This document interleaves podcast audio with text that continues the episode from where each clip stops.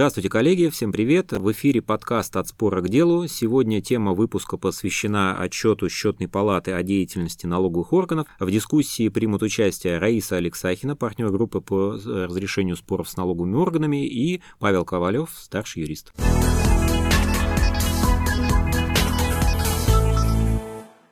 Добрый день. Уважаемые коллеги, давайте поговорим о, в отношении выводов счетной палаты в части влияния контрольных мероприятий на различные сектора экономики. Что интересно, когда мы посмотрели эту информацию, вы знаете, было очень интересно анализировать эту информацию с точки зрения рыночной действительно конкуренции, как подал ее аудитор счетной палаты. Он отмечает, что выездные налоговые проверки влияют, безусловно, на финансовые показатели компании, но особенно если они имели определенный серьезный результат. Так вот, отмечается, что наиболее подвержена, если сравнивать все отрасли, в которых происходили выездные налоговые мероприятия, наиболее подвержена этому отрасль торговли и менее подвержена с точки зрения корректировки выручки. И в отчете приводятся прям статистические данные, показатели выручки, как до проверки, так и после проверки, как в отношении проверенных компаний, так и в отношении непроверенных компаний, это уже сектора экономики. Так вот, наименьшее воздействие проверки оказывает на отрасли производства. Это наш о чем говорит? Это говорит в том числе, ну, по нашему мнению, выводов таких не делается в отчете счетной палаты, но мы для себя отметили, что, наверное, как раз торговые компании, во-первых, они, скажем так, наиболее а, часто позиционируют как э, налогоплательщики, используемые более смелые схемы по оптимизации налогового бремени. Это во-первых. Во-вторых, у них действительно серьезная волатильность с точки зрения потенциальных поставщиков и контрагентов, mm-hmm. с которыми mm-hmm. они а, работают по сравнению с производственниками, mm-hmm. потому что, ну, то же самое, там, найти поставщика детальки, это его еще протестируй, чтобы деталька была качественная, с ним еще проведи переговоры, выйдя на определенную стабильность. В торговле все-таки это более волатильный такой рынок. Можно и быстро найти некую замену. Поэтому и уровень, и степень риска, и влияние, как, как следствие выездной налоговой проверки на вот эту отрасль, она более серьезная, что называется. Ну и мы подумали, что, конечно, эту информацию могут использовать и недобросовестные конкуренты, когда они видят, что назначается какая-либо контрольная проверка у их контрагента, то определенная степень планирования с точки зрения занятия ниши, в зависимости от объемов, она, ниша этого рынка, она может приниматься во внимание и вестись, соответственно, более такую массированную, ту же самую маркетинговую работу, атаку и так далее. И мы, кстати, это наблюдали, Паш, ну вот когда вот мы видели там проверочные мероприятия в отношении крупных не только ритейлеров, но вот даже сейчас обувщики, да, у нас пошли, mm-hmm. и мы видим, как идет перераспределение определенного рынка, потому что сбои есть, проверочные мероприятия есть, у людей есть срывы в отношении по опять же, оплаты товаров и так далее. Таких примеров можно привести масс. И вот это, эти элементы, они используются в том числе и недобросовестными конкурентами. Но выводы интересны, очень интересны.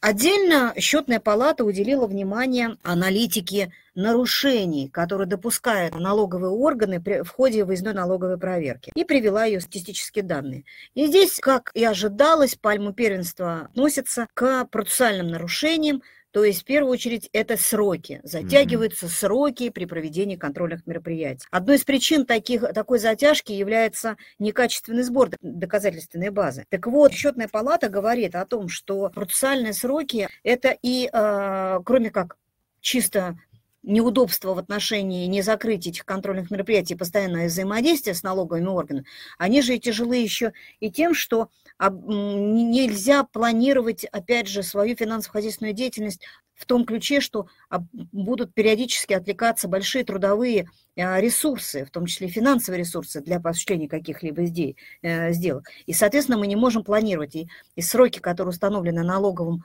кодексом, они даны, получается, только для ориентира. И счетная палата отмечает, что жалуются в ходе таких процессуальных нарушений. Количество жалоб-то выросло.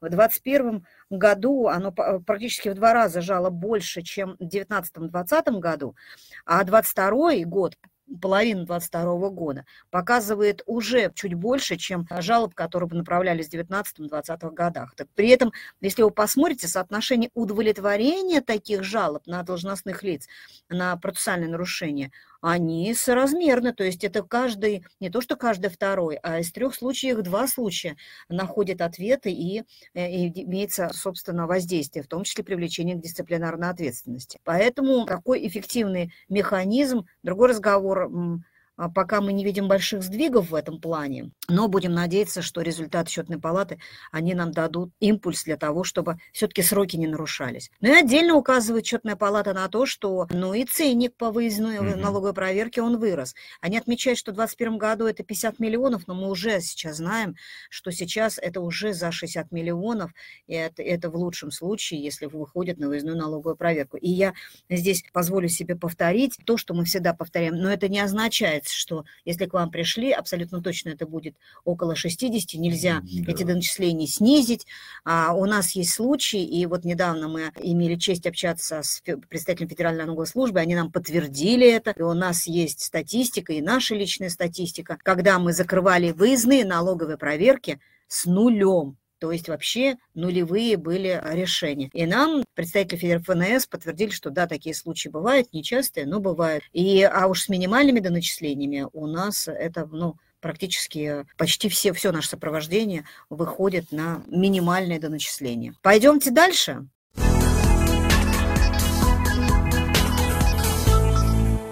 Эффективность мероприятия mm-hmm. по контролю и взысканию. Паш, тоже уделила внимание, да, счетная да, палата? Да, отдельно, отдельно на это обратили внимание. Ну, во-первых, они обратили внимание на то, что несмотря на то, что э, есть система рискоориентированного подхода, что она постоянно улучшается, вводятся новые критерии, запрашивается огромное количество документов, но при этом они отметили рост безрезультативных проверок. То есть э, с 19-18 года этот показатель все больше и больше растет. И ну, тенденция не очень положительная, она означает, что э, ну, где-то не доработали на предварительной стадии. Конечно. Что-то все-таки не, не до конца установили, э, приняли решение все-таки о назначении выездной проверки, а зря да, впустую сходили, налоговики При... ничего не получили. При этом потратили свое время потратили да, время. Да, да, да, да, да. Ресурсы, вот... силы, требования налогоплательщика, Нервы. Э, нервы, да. То есть... Ну вот пример, вот, который я приводила угу. сейчас только что, когда вот мы закрыли вот сейчас вместе с уважаемыми нашими клиентами а, выездную налоговую проверку, которая длилась, э, ну, так больше полутора лет, с нулем закрыли. Угу. И надо сказать, что мы тоже обратили внимание, что при главной, одним из главной причины вот такого ну, собственно, результат явилось низкий уровень а, предпроверочного анализа, mm-hmm. хотя предупреждали. И мы-то со своей стороны позиционировали, что мы готовы в случае необходимости раскрыть необходимую информацию, свидетельствующую, что нету никаких mm-hmm. нарушений. Но и налоговые органы это признали. Хоть и был там правовой аспект, а, правовая неопределенность, которая разрешилась в пользу у нас, но, тем не менее, другим аспектом, э, триггером, который явился поводом для открытия, это являлось все-таки выводы по не очень качественной проработки. Поэтому да. счетная палата здесь права абсолютно. Да, да. И отдельное внимание счетная палата уделила, а что происходит с доначисленными суммами. То есть хорошо, вы увидели риск, вы пришли, вы доначислили, свою работу сделали, а сколько в итоге попадает в бюджет. И вот здесь достаточно интересные данные. Для нас мы увидели, было. удивительные, да, что на самом деле эффективность-то не такая уж и большая, потому что приводится сведения, что только 37% налогоплательщики доначисленных сумм налогоплательщики платят добровольно, то есть это только там, треть от общего количества доначислений. Остальное из них надо вытаскивать принудительно. уже принудительно. И такие сведения тоже э, предоставлены, что э, на стадии выставления требований, то есть уже вот начинается процедура взыскательная, да, это только 18%, Э, что означает, что дальше либо денег нет у налогоплательщика, либо он уходит, ну, инкассу, ну, да, да, просто, просто бросает компанию и не бьется дальше за то, чтобы держаться на плаву. Главное не платить значительные суммы, и э, дальнейшие шаги, они показывают э, все менее и менее падающую эффективность по сбору доначисленных сумм то есть уже в рамках денежных средств, вот именно в виде инкассы, то это поступает только 14 уже процентов до начислений, а за счет имущества поступает 13. То есть все остальные суммы, они в бюджет в итоге так не и не поступают. Да, и, наверное, это тоже нужно учитывать при э, формировании критериев возможного проведения налоговой проверки, А стоит ли убивать, наверное, вот эту курицу, которая ну, несет... Это принимается, яйца? безусловно. Это принимается внимание. Более того, мы видим это на стадии обсуждений с нашими клиентами, mm-hmm. когда мы вместе приходим а, в налоговый орган и обсуждаем различные наши планируемые сделки или результаты. Но знаешь, Паш, я вот в этой связи хотела еще тоже обратить внимание наших коллег на немножко другой факт. Вот мы сейчас рассказываем вам выводы счетной палаты, а я все пытаюсь ретранслировать это в наших интересах, то есть в интересах бизнеса, то есть какую рефлексию мы можем это выводы подчеркнуть для своей финансово-хозяйственной деятельности. Так вот, смотрите, друзья мои, если только чуть меньше 60% ну, после выставления требования происходит уплата налогов по результатам выездных налоговых мероприятий, а 40% идет через принудительное взыскание, включая там инкассовые поручения – исполнительные листы и дальше банкротство, то как следствие такого вывода мы не удивляемся, и правда счетная палата об этом не пишет, увеличение количества так называемых предварительных обеспечительных мер, которые еще в ходе выездных налоговых мероприятий планируют и по результатам вводят налоговый орган еще до того, как мы с вами выходим на процедуру обжалования. Это первый момент, то есть их количество увеличилось. Поэтому при проведении контрольных мероприятий и при добровольном уточнении принимать это тоже во внимание. Одним из самых чувствительных обеспечительных мерах является рассылка нашим контрагентам информации о необходимости, в случае чего, оплаты только нам, в силу того, чтобы мы подвергнуты были выездной налоговой проверке. Для сегодняшних реалиях это очень чувствительная мера, потому что иллюстрирует, ну, в данном случае, такую тенденцию, как наличие такой информации у наших контрагентов, сразу нарушать какие-либо договорные mm-hmm. отношения в отношении mm-hmm. неплатежей. Это mm-hmm. первый аспект. А второй аспект в этой связи очень удивляет иногда, я напомню, когда мы выходим в процесс, мы э, просим, иногда ходатайствуем перед судом, получать обеспечительные меры. Mm-hmm. И мы по нашей статистике, по статистике наших конкурентов, которые работают с добросовестными налогоплательщиками или налогоплательщиками, которые попали в беду, но тем не менее э, старались вести добросовестно, и тоже отмечают, что практически 100% случаев, если мы хотим получить получить меру по обеспечению, мы должны представить так называемое встречное обеспечение. Mm-hmm. И в этой связи удивляет э, иногда случаи, когда не представляя встречное обеспечение, а, а представляя только балансы на какие-то огромные суммы выездных налоговых мероприятий, судьи дают эти меры, приостанавливают.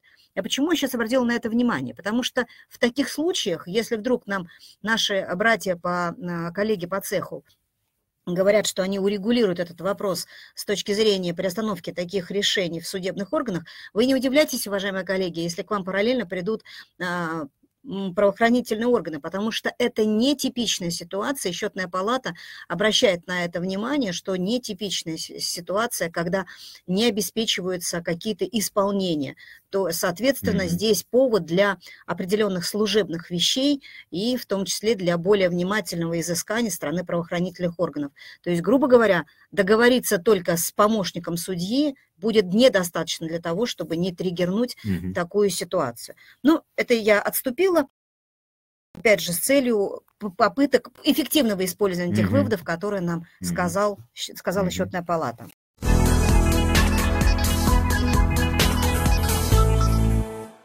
посвящен э, результатам обжалования актов и решений налоговых органов. Ну, в принципе, это тоже мы говорим об эффективности э, и предпроверочного анализа, и самой выездной проверки.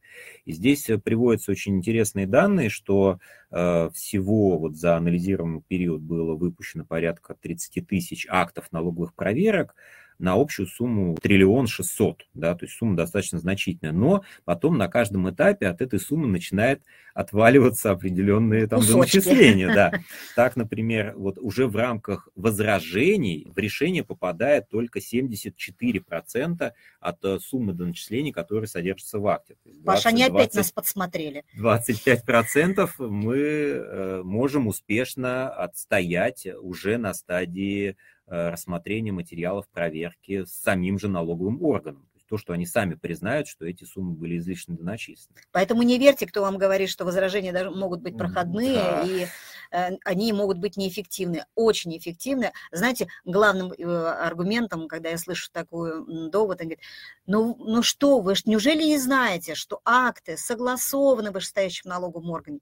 Коллеги, если вы нам не верите, поверьте счетной палате. 30% да. отбивается на стадии возражений. Но это еще не все. У нас же есть апелляционное обжалование, где мы можем пойти в вышестоящий налоговый орган. И счетная палата приводит данные, что по результатам апелляционного обжалования, да, там не все налогоплательщики идут с апелляционной жалобой. В общем, тоже интересный момент, что идут только где-то в половине случаев. 57% обжалуют, остальные не обжалуют. Соглашаются, по сути, с тем доначислением, которые mm-hmm. было, были сделаны. Но тот, кто не соглашается, он получает еще такой бонус в виде снижения э, суммы доначисления в размере 20%.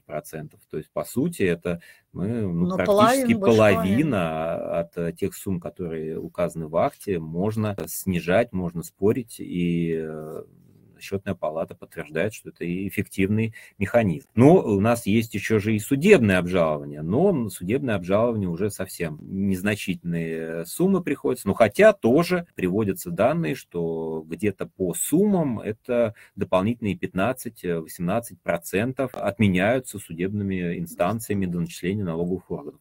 Основные причины для отмены это либо решение акта не соответствует закону, либо, что тоже достаточно важно, что налоговики не собрали достаточных доказательств. То есть нужно тоже на это обращать внимание, качество тех доказательств, которые были собраны налоговыми органами, по этому основанию отменяется достаточно много доначислений и со стороны вышестоящих налоговых органов, и со стороны судов.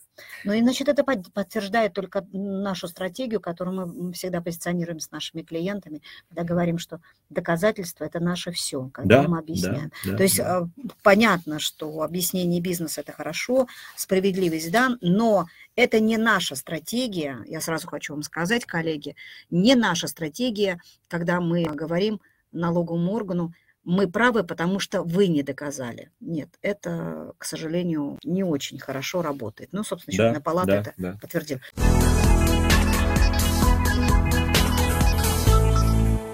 Что про рассрочки? Э, с рассрочками беда. Э, совсем все плохо. Это, но здесь имеется в виду рассрочки, которые предусмотрены у нас, НК, э, были да? не так давно, да, была введена эта норма. Может быть, просто не все знают или не понимают, как с этим э, работать механизмом, но эта рассрочка предусмотрена именно по результатам выездной налоговой проверки. Можно согласиться с позицией налогового органа, э, не обжаловать решение налогового органа и попросить о том, чтобы сумма доначислений была предоставлена рассрочка. Но э, при этом количество подных заявлений, оно ну, вообще-то минимально, да, по сравнению с тем объемом проверок, которые были проведены, всего 97 заявлений за этот период, но это капля в море. И удовлетворенных из них всего 7. Ну, то есть, ну, ну очевидно, что механизм не работает, и даже в случаях, когда налогоплательщики пытаются его э, запустить, 7 случаев из там, 10 тысяч проверок, конечно, это, это очень мало, и э, счетная палата, конечно, на это обращает внимание, что нужно с этим что-то делать. То есть либо нужно докручивать этот механизм, делая его более работоспособным и э, выгодным для налогоплательщика, ну, либо, в принципе, отказываться от него, если он такой нерабочий, зачем он нужен. Абсолютно. Чтобы, опять же, не вводить заблуждение, ну, как бы на, на наличие такого, такого механизма.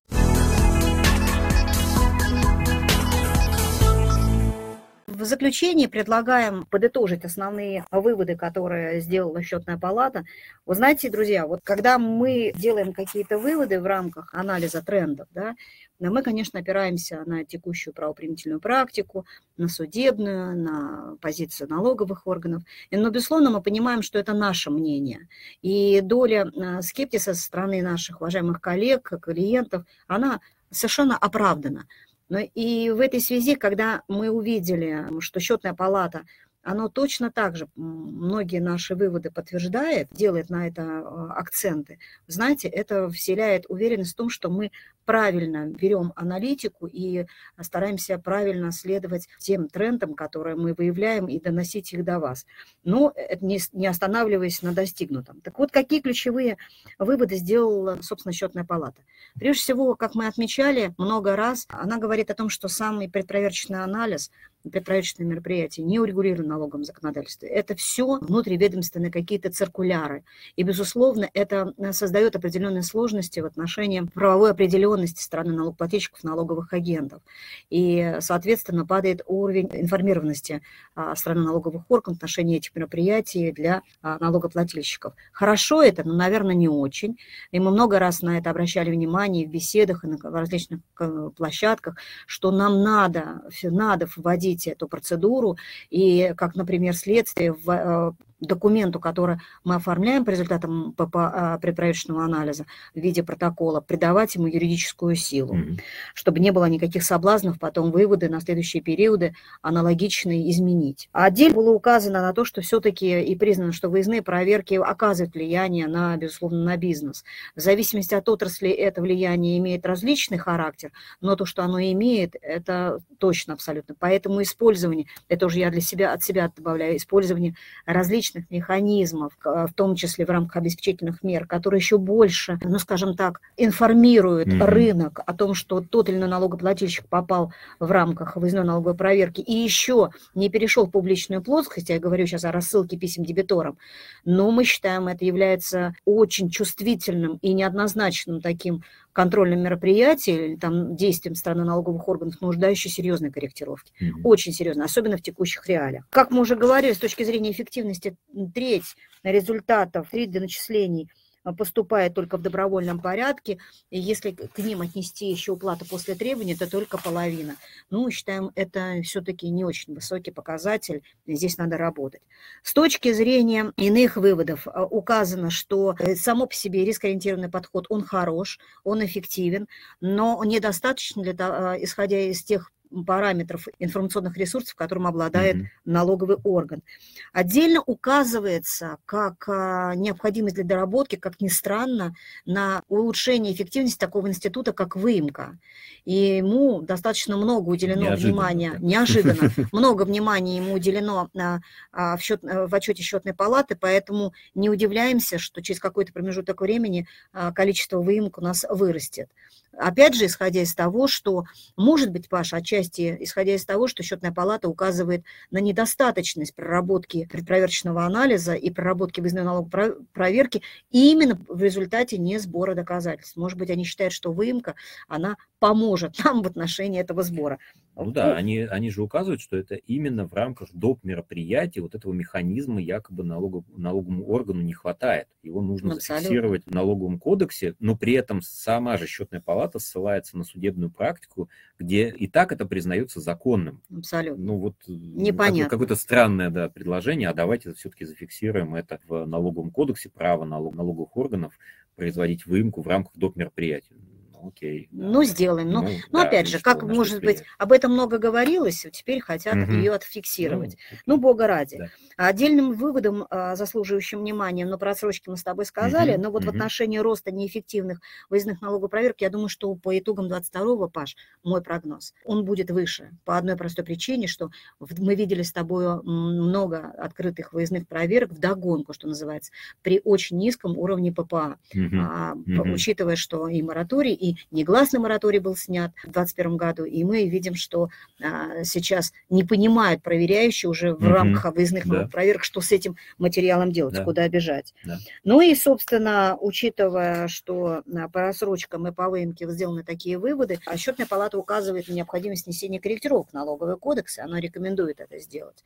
Но ну, от... без конкретики. Опять. Без конкретики. Но это уже не дело счетной палаты, она ну, да, указала да. на низкую эффективность. Ну а для нас с вами, друзья, что важно? Важно? Важно, предпроверочные – это наше все, поэтому мы должны быть на шаг э, выше, быстрее и эффективнее. Мы понимаем, что не будет раскрытия никаких а, маркеров в отношении ППА или там э, рискоориентированного подхода, но так или иначе информационные а, в информационном пространстве будут э, периодически выкидываться основные точечные маркеры, которые заложены в, этом, в этой программе, но которые наиболее тяжелы по суммам, наверное, mm-hmm. финансово-затратные, это точно мы будем, что этот тренд сохранится, и аудиторы об этом тоже отмечают. И будущее, очень ближайшее будущее, это выявление налоговых рисков с использованием данных национальных систем прослеживаемости товаров и реестра потенциальных выгодоприобретателей. Mm-hmm. Я думаю, что еще немножечко эта история история заработает, а как следствие –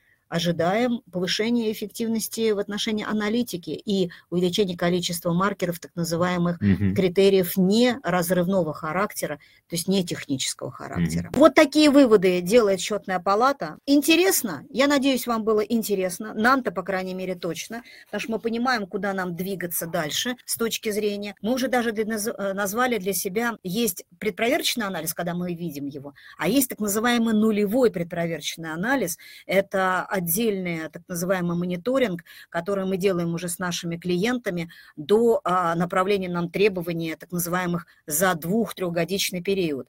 И вот такие срезы а, мы проводим мониторинги с нашими клиентами, просто созваниваясь, проговаривая карту риска, которая у них есть. Он является, знаете, как это, хорошая диспансеризация еще до назначения предпроверочного. Потому что мы понимаем, если предпроверочный, мы уже на карандаше. Да.